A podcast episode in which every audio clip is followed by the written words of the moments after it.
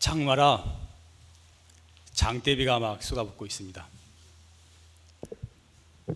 오면서는 이런 날씨에 과연 몇 분이나 오실까 이런 생각을 했었어요. 근데 이제 와 보고는 조금 놀랐습니다. 난 3분의 1이나 오실려는가 절반이나 오실려는가 그랬는데 그래도 뭐 거의 법당을 꽉 채워서 상당히 놀랐습니다. 우리 용화사 신도들이 정말 신심이 대단하시지 않은가 그런 생각을 했습니다. 신심이 없으면 이 공부는 조금도 진전이 될 수 없다고 그랬는데 오늘 이 오신 분들은 이 엄청난 빗속을 뚫고 이 신심으로 다 오시지 않았는가 감사를 드립니다. 오늘 오신 분들은 워낙 신심이 대단하셔서 앞으로 아무리 날씨가 나빠도 반드시 참석하실 것 같아요. 그래서 어때요? 오신 분들은 앞으로 뭐 비가 오나 눈이 오나 바람이 부나 뭐 항상 참석하실 거죠?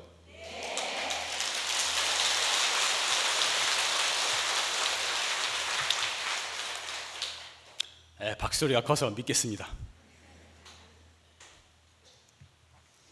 오늘 할 얘기는 오늘 좀 진짜 남다른 얘기를 하겠습니다. 예불문에 보면은 우리 예불문에 보면은 사대보살 사대보살에 대한 예불이 있습니다. 사대보살이 누구냐 하면은 대지 문수 사리보살 큰 지혜의 문수보살님 그 다음에 대행 보현보살 큰 행원의 보현보살님 그 다음에 대비 관세음보살 큰 자비의 관세음보살님 그리고 대원 본존 지장보살 큰 원력의 본존 지장보살님 이렇게 4대 보살이 나옵니다. 다 아시죠? 이거 모르는 분 없을 거예요. 근데 이 4대 보살님들은 이 부처님하고 똑같은 분입니다. 원래 부처님이신데 지금 이 시대가 서가모니 부처님이 주불인 시대라 당신들 스스로 몸을 낮추어서 보살의 몸으로 오셔서 중생을 제도하신다. 그렇게 되어 있습니다. 근데 이 4대 보살 중에서도 첫 선을 꼽는 상수보살이 대지문수 사리보살 큰 지혜의 문수보살입니다. 문수보살님은 지혜의 상징이신데 우리나라에도 오대산에는 문수보살님이 머무신다는 그런 그 신앙이 있어요. 문수 신앙이 있어서 그 오대산을 중심으로 문수 신앙이 내려오고 있습니다. 그런데 원래 경전을 보면은 화엄경이나 이런 다른 경전들을 보면은 그 오대산이 중국에 있다고 나와 있어요. 진화에 중국에 오정이 있어서 다섯 개의 정수리가 솟은 오대산이 있어서 문수보살이 항상 일만의 보살을 거느리시고 항상 설법하고 계신다 이렇게 경전에 나와 있습니다. 그런데 그 우리나라에서는 신라 때 자장율사가 중국 오대산에 가서 문수보살님께 기도를 했습니다.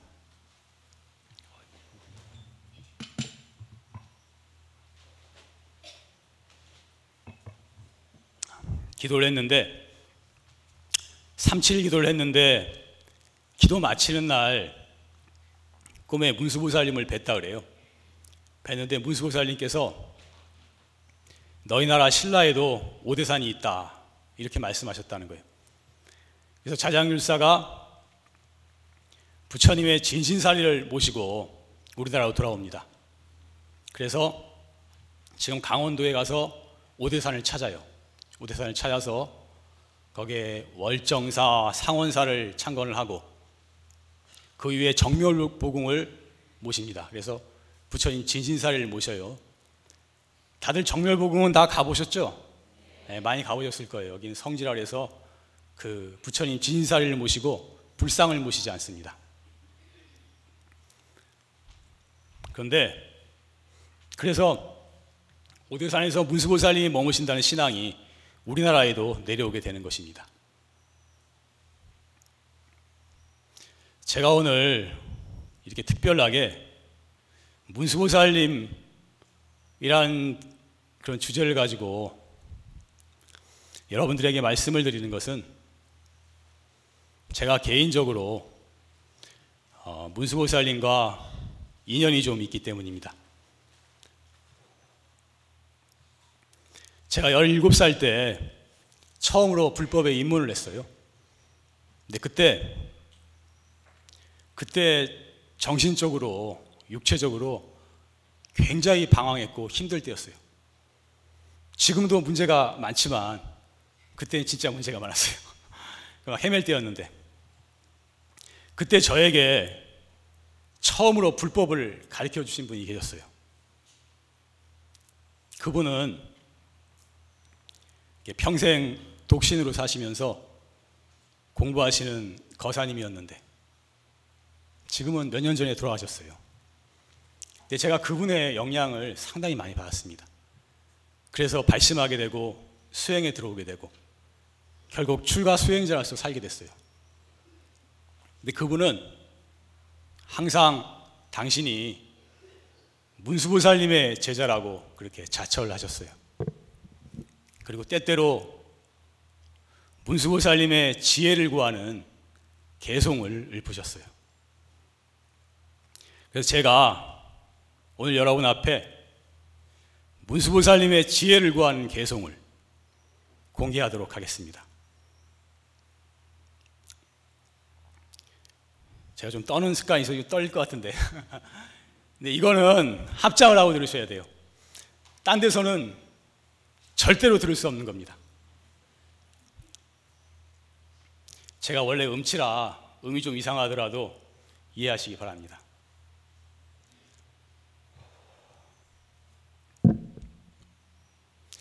오대산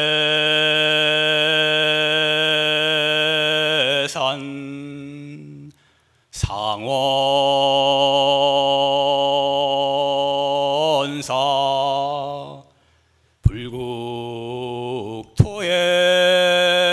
서는 문수 보살 진신님께서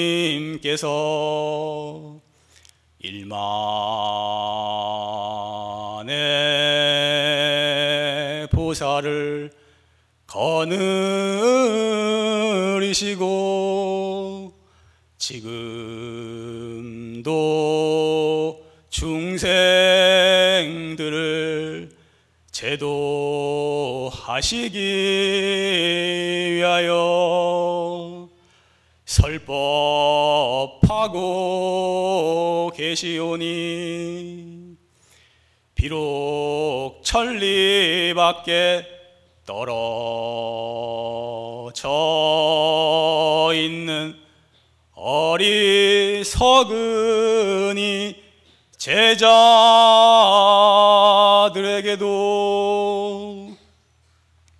문수 보살님의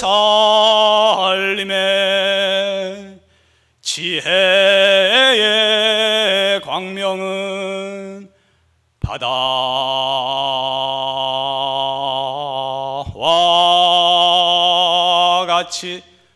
넓게 멀리 진전하사 비추어 주옵소서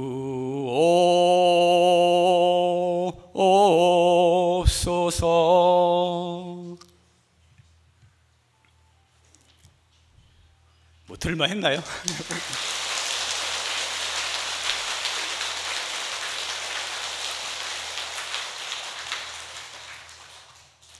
문수보살님 지혜를 구하는 개송입니다. 제가 소년 시절 이 개송을 들으면서 몸이 자라고 마음이 자라고 신심이 자랐습니다. 그래서 이 자리를 빌어서 돌아가셨지만 저를 처음으로 불법으로 인도해 주신 분께 감사의 말씀을 전합니다. 세상에 많은 은혜가 있지만 불법으로 인도해 준 은혜보다 더 큰 은혜는 없다고 저는 생각합니다. 이 몸을 낳아주신 부모님의 은혜도 크고 나라의 은혜도 크고 공부를 가르쳐 주신 선생님의 은혜도 크고 뭐 경제적으로 도와주신 분들의 은혜도 크겠지만 이 불법으로 인도해 주신 은혜야말로 완전히 새로운 삶을 살도록 정말로 바른 길을 가도록 새생생 영원한 길을 가도록 진짜로 구해준 거이기 때문에 이 불법으로 인도해 주신 은혜가 가장 큰 은혜라고 저는 생각하고 있습니다. 여러분들도 여러분들을 불법으로 인도해 주신 분이 있으면 정말 감사한 마음을 가져야 됩니다. 그리고 또한 여러분들이 다른 사람을 불법으로 이끌어 주게 되면은 이 최고의 은혜를 베푼 것입니다. 이 최고의 공덕이 되는 것입니다. 그 사람들이 결국은 다 감사하게 될 것이고 결국은 다 좋은 인연으로 연결되게 될 것입니다. 본론으로 들어와서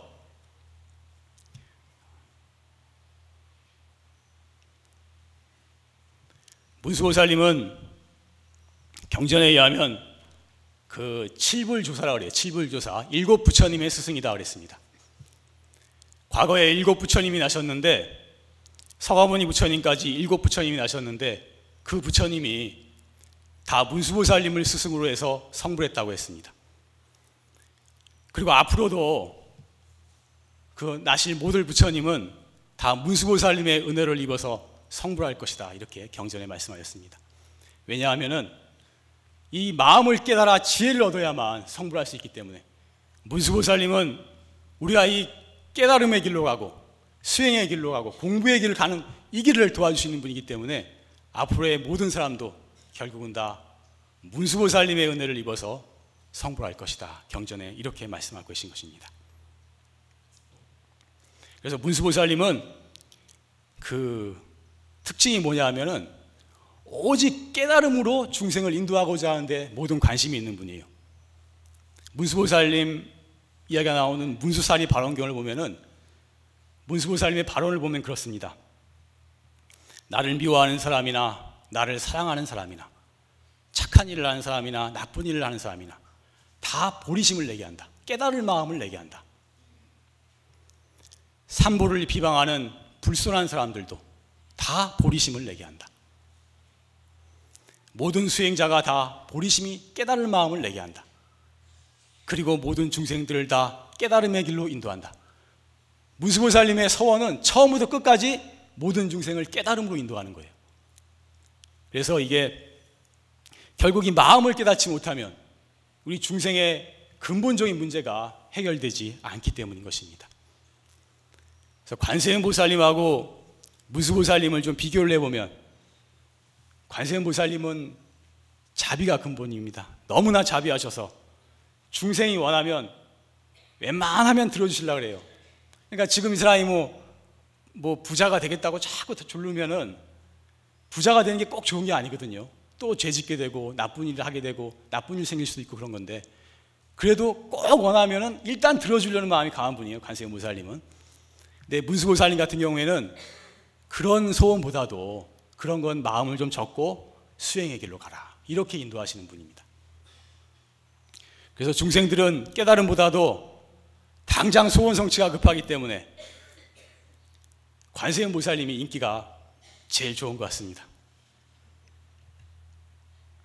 그래서 문수보살님에 대한 여러 가지 전설들이 있는데 그래 전해 내려오지는 전해 내려오는 그런 전설들을 살펴보면은 한결같이 문수보살님은 이 수행을 돕는 그런 그런 전설을 다 가지고 있어요. 여러분 많이 들으셨겠지만 어느 스님들이 모여가지고 젊은 스님들이 결제를 내서 용맹정진을 하는데 어떤 노스님이 찾아옵니다.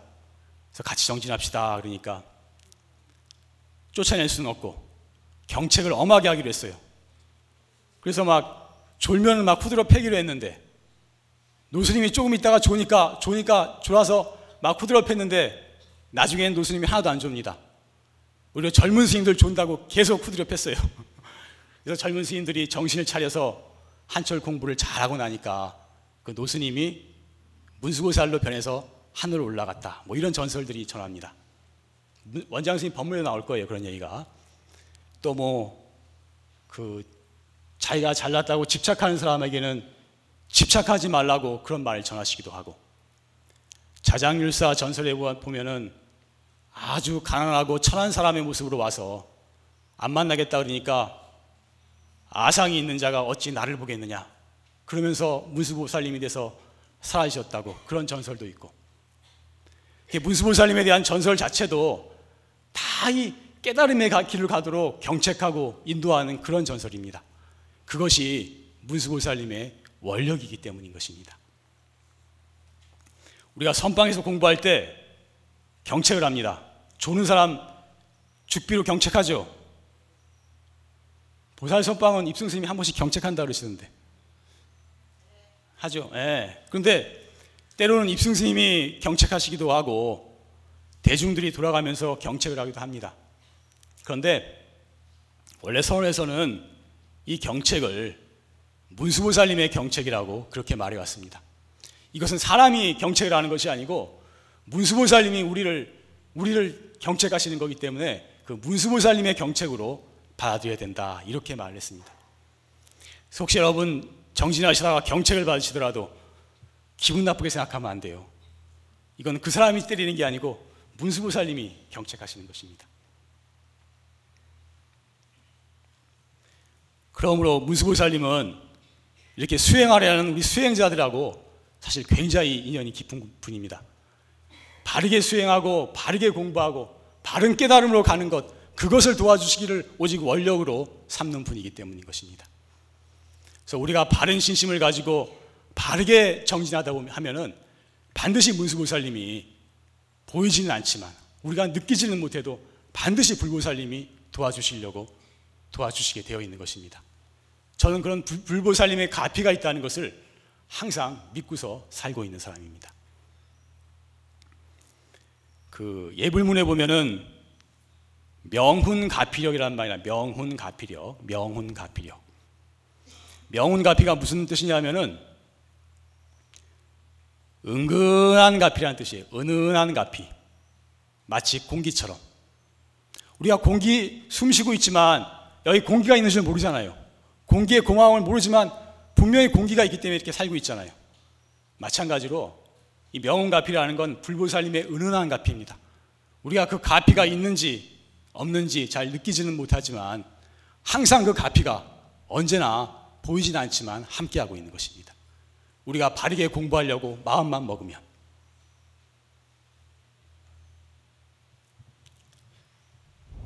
옛날 사람들은 불보살님을 친견하기 위해서 불보살님을 직접 친견하겠다고 그렇게 원력을 세우고 기도를 많이 했어요.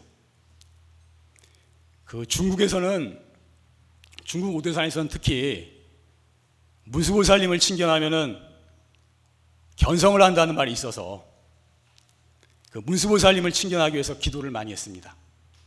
중국 오대산은 우리나라보다 훨씬 정상까지 길이가 훨씬 멀죠. 먼데 거기까지 처음부터 일보일배 한 걸음 걷고 한, 절 한 번 하고 한 걸음 걷고 절 한 번 하고 이렇게 올라갑니다. 또는 삼보일배 세 번 걷고 한 번 절하고 세 번 걷고 한 번 절하고 지금 삼보일배 많이 하죠. 뭐, 뭐 정치인도 하고 운동권들도 하고 하는데 이 삼보일배가 원래 문수보살님을 뵙기 위해서 그렇게 그 오대산에서 기도를 하던 것이었습니다. 그리고 보탄 아카산 같은 경우에는 관세음보살의 성지인데 우리나라는 보탄 아까산이 낙산사가 보탄 아까산일 거예요. 근데 원래 중국에 보탄 아까산이 있는데 거기도 관세음 보살님을 뵙겠다고 몸을 던져서 기도하는 사람이 굉장히 많았답니다. 또 삼국유사에 보면은 신라 때 진표율사라는 분은 내가 사람한테서 개를 받지 않고 미륵보살님한테 직접 개를 받겠다 이렇게 원력을 세워가지고 3년을 기도를 했어요. 3년을 이 몸을 던져서 진짜 기도를 해서 나중에 미륵보살님을 직접 뵀다고. 그래서 미륵보살님에게 직접 개를 받아서 그래서 진표 율사, 율사가 됐어요. 그래가지고 법주사라든지 금산사 같은 절을 창건했다고 이런 말이 삼국유사에 나옵니다.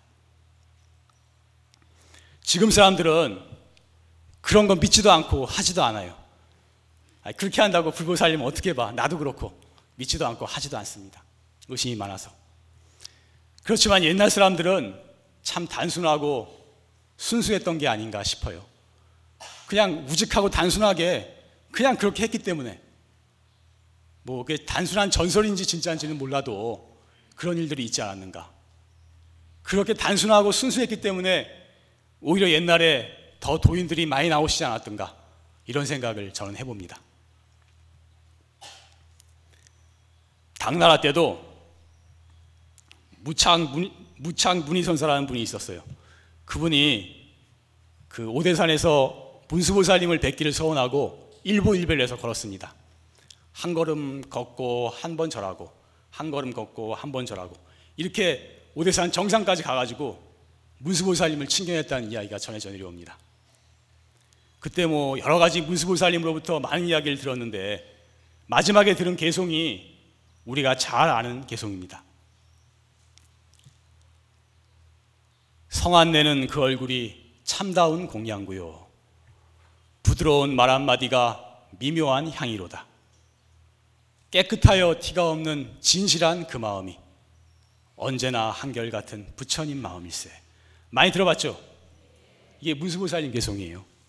이 개송을 듣고 무창무의선사가 도를 깨쳤다고 합니다. 이 개송이 원문으로 된 한문 개송보다도 일타 스님이 번역한 걸로 제가 알고 있는데 우리말 번역이 훨씬 좋아요. 이 개송이 참 좋습니다. 근데 제가 여기서 하고 싶은 말은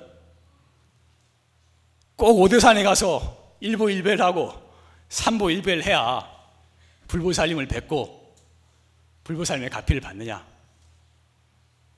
보탄 아스카산에 가서 몸을 던지면서 기도를 해야만 불보살님을 뵐 수 있느냐. 그것은 아닙니다.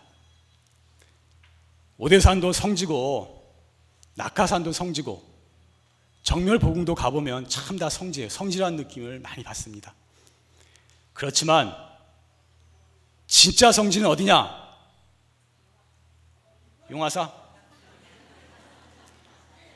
상당히 옳은 말인데 진짜 성 진짜 성지는 우리의 신심이 진짜 성지예요. 바른 신심이 있으면 어디에 있든지 신심으로 정진하고 신심으로 공부하면 어디서나 불보살님을 볼 수 있고 어디서나 불보살님의 가피를 받을 수 있는 것입니다.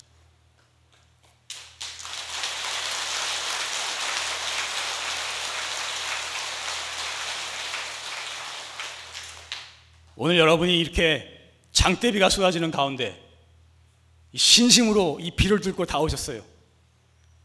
여러분의 그 신심으로 지금 이 자리가 아까 말씀하신 대로 용화사가 이 성지로 된 거 아닌가, 성지가 된 게 아닌가 그런 생각이 듭니다. 진짜 신심이 성지입니다. 신심이 없으면 아무리 성지 가서 별짓을 다 해도 아무 효과가 없는 거예요. 신심이 성지인 것입니다. 한번 따라해 봅시다. 신심이 성지다. 우리가 바른 신심으로 바르게 정진하면 항상 불보살님을 뵐 수 있고 언제나 가피를 받을 수 있다. 이게 제 소신입니다. 아까 문수보살님이 지혜의 광명을 바라신다고 그랬는데 저는 개인적으로 진짜로 문수 보살님이 지혜의 광명을 비추신다는 것을 믿고 있는 사람입니다. 그 어마어마한 광명을 백구에서 놓으셔서 모든 중생들, 모든 사람들, 모든 생명들이 다 이 깨달음을 얻겠다고 발심하게 만들고 바른 수행자를 이끌어주고 바른 깨달은 사람을 내게 하는 그러한 광명을 항상 바라고 계시다고 저는 믿고 있는 사람입니다. 경전에 환상적인 얘기가 좀 많이 나오는데 저는 그 중에 상당 부분을 믿고 있는 사람들입니다. 딴 사람들은 아, 이런 게 어디 있겠어 하고 생각하겠지만 저는 상당 부분을 실제로 그렇다고 믿고, 믿고 있습니다. 그런데 문수보살님도 그런 지혜의 광명을 바라시긴 하지만 사실은 근본으로 돌아가면 우리 마음 속에 우리 마음에다 어마어마한 지혜 광명을 다 가지고 있는 것입니다. 제가 한번 지난번에 그런 말 했을 거예요. 우리의 본 마음이 얼마나 밝으냐. 천 개의 해가 동시에 뜬 것보다도 우리 마음이 더 밝다. 이런 말 했죠. 이 대답이 작네. 듣고선 바로 잊어버리나 봐. 천 개의 해가 동시에 뜬 것보다도 우리의 본 마음자리가 그렇게 밝다고 내가 그렇게 막 그런 말씀을 드렸습니다. 문수무살님의 광명도 엄청나지만 실제로 우리 마음 속에 있는 어마어마한 광명이 다 갖추고 우리 모두가 다 갖추고 있는 것입니다. 참선은 바로 우리 마음 속에 있는 우리의 이 지혜 엄청난 지혜 광명을 바로 밝히는 길인 것입니다. 오늘 원장 스님이 초반에 보니까 참선법에 대해서 말씀을 많이 하셨는데 참선은 화두가 생명이고 화두는 알 수 없는 의심이 알 수 없는 의문이 생명입니다. 아까 원장 스님 말씀으로대로 마음에서 우러나는 진실한 진실한 의, 의문이 생겨서 진실한 의심이 생기게 되면 이 온 천지가 다 의심 덩어리가 된다 그랬습니다. 알 수 없는 마음으로 온 천지가 그냥 꽉 차버린다 그랬어요. 그렇게 되면 이 정말로 알 수 없는 마음 속에 깊고 깊은 산매에 들어갑니다. 이러한 산매야말로 최고의 산매고 가장 강한 힘을 강력한 힘을 가진 산매인 것입니다. 이런 깊고 깊은 산매 속에서 우리가 참고하고 있는 화두가 터져버려요. 화두를 타파한다 그러시는데 이게 물동이 터지듯 핵폭탄이 터지듯 터져버립니다. 이 화두를 타파하고 그래서 크게 살아난다고 이렇게 말하는 것입니다. 이렇게 화두를 타파하고 크게 살아나게 되면 우리 본 마음에 갇히고 있는 이 무한한 우리의 본래 마음 광명이 저절로 빛을 발하게 되는 것입니다.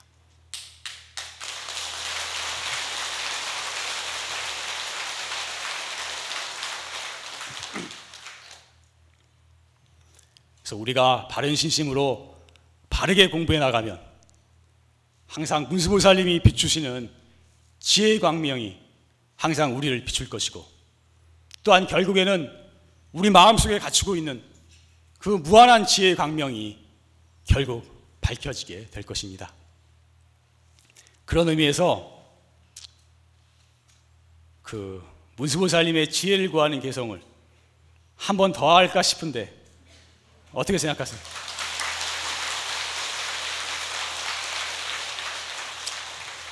오늘 이 비 오는데 참석해 주신 여러분들이 고마워서 이건 서비스로 한 번 더 하고 마치겠습니다.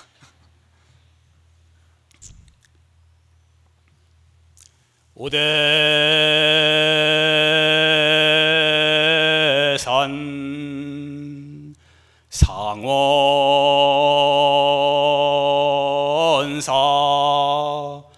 불국토에서는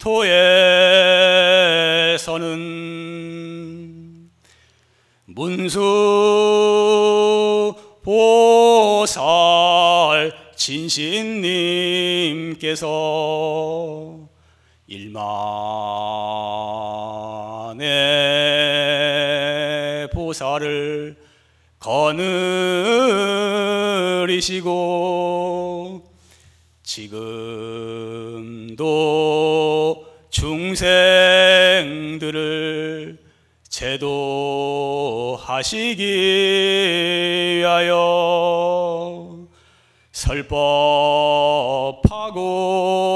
계시오니 비록 천리 밖에 떨어져 있는 어리석은이 제자들에게도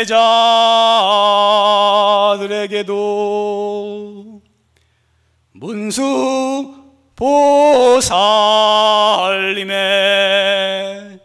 지혜의 광명은 바다와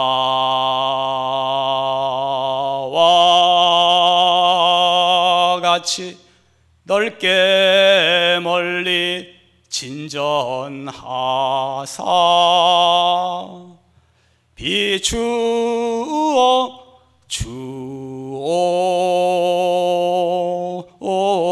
주옵소서 네, 마치겠습니다.